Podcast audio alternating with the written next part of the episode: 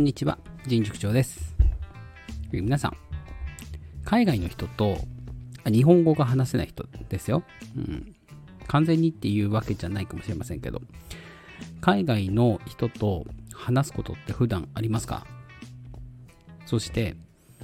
えー自分の子供がもし、まあ、将来的に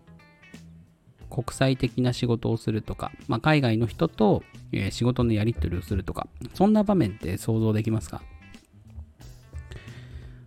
結構現実味を帯びてきたというか、うん。今やっぱり円安で、えーまあ、海外の観光客の方が日本に来る機会がすごく増えてますよね。で、そうなってくると、日本で仕事をしていても、うん、日本で客商売をしていても、えー海外の方とコミュニケーションを取る機会っていうのは、まあ、これからどんどん増えてくるだろうと予想できますね。じゃあそうなってくると、やっぱりその自分の子供には海外の人と話せるようになってほしいなって思いません？できれば、まあ英語とかでコミュニケーション取れれば一番ですけど、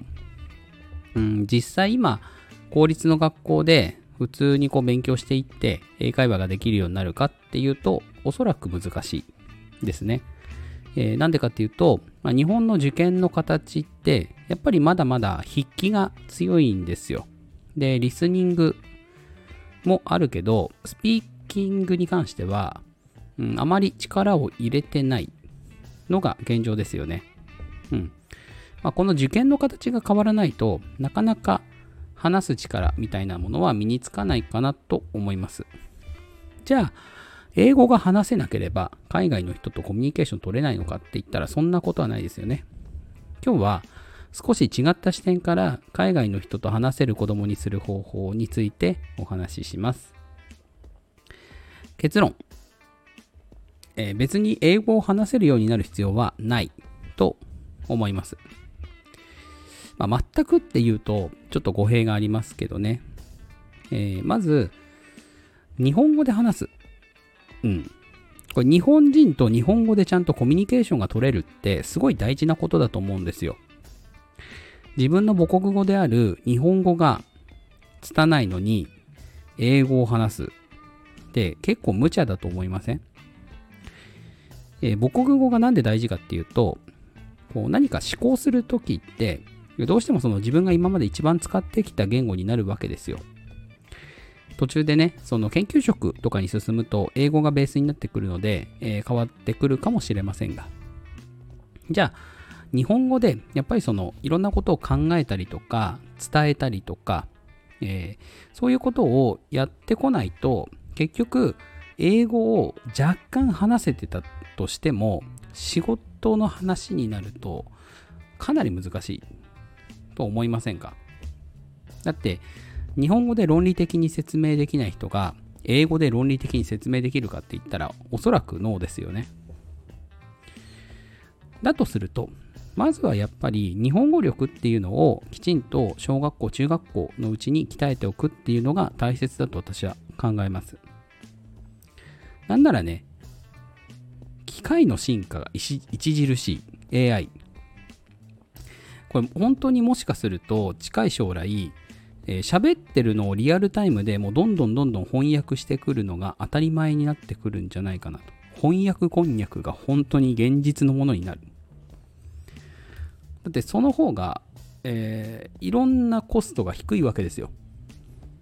だって、それぞれの国の人が自分の母国語で話せるのであれば、それで意思疎通が取れるのであれば、えーこんなにいいことないですよね。言葉の壁がなくなるわけですから。現実問題ですよ。えー世界中にある言葉を全て駆使できる人間はいないわけですよ。でも、AI とかによって、えーそれが解決できるのであれば、えーその翻訳っていう力、えー外国語を話せるっていう力自体が、そこまで重要度が高くなくなる可能性さえありますよね。うん。ただ、ここに関しては、えーノーであるというのもね、私の中で実はあるので、えーそこはまた別の機会にお話しできればと思います。うん。まあぶっちゃけだから困ったら機械を使えばいいわけですよ。別にね、英語を話せなきゃいけないっていう世の中じゃなくなる可能性の方が高いですよね。うん。じゃあ今何ができるか。うん。今、先に話したように、えー、日本語できちんとコミュニケーションが取れるっていうのは、まあ、日本で生きていく上でも一つ大切なことです。で、もう一つです。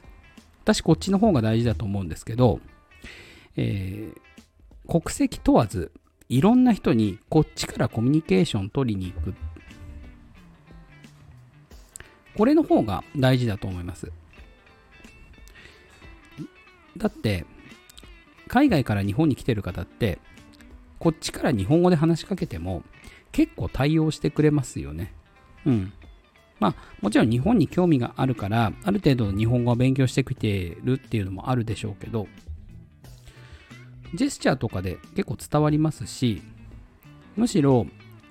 その難しい言葉を知ってるとかよりも、表情であったりとか、話す声のトーンであったりとか、身振り手振りであったりとか、そっちの方がよっぽどコミュニケーションを取るに重要じゃないでしょうか。ね。どんなに、まあ、英語が堪能でも、え無表情で、ね、無愛想で、で、もう声のトーンが一定だったら、相手も話す気なくしますよね。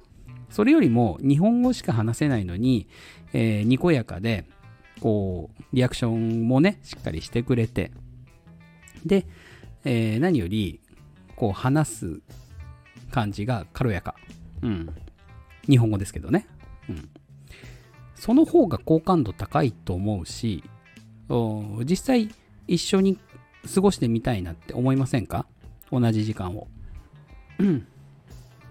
だからこそ、今、子供たち、海外の人と将来話せるようにするためには、えー、まず一つは日本語力をしっかりつけること。そして二つ目、えー、誰とでもコミュニケーションを自分から取ること。まあ、そしておまけの三つ目、うんえー、体全体で表現したりとか、えー、にこやかに話すとか、そういう言葉以外の自分からメッセージを伝えるもの、それを意識して鍛えておく。これが大切なんじゃないかなって思います。これはね、まあ実体験もありますけどね。うん。実際仲のいい ALT、外国のその、え、英語の先生とかは、ほぼ日本語で話してたりしますよ。学校の先生も。まあ、向こうもね、日本語しっかり勉強してきてくれるので、それでコミュニケーション取りやすいっていうのもありますけど、でも、そこでうまく伝わらないかもとかって考えるよりは、もうちょっと無理やり日本語で話してみるみたいなこっちの方がね、向こうも楽しく話せるし、日本語を勉強したいって思ってる外国人の方もたくさんいるんで、お互いにウィンウィンかなって思います。さて、今日は海外の人と話せる子供にする方法についてお話ししました。いいなと思った方は、いいねやコメント、フォローをお願いします。それでは良い午後をお過ごしください。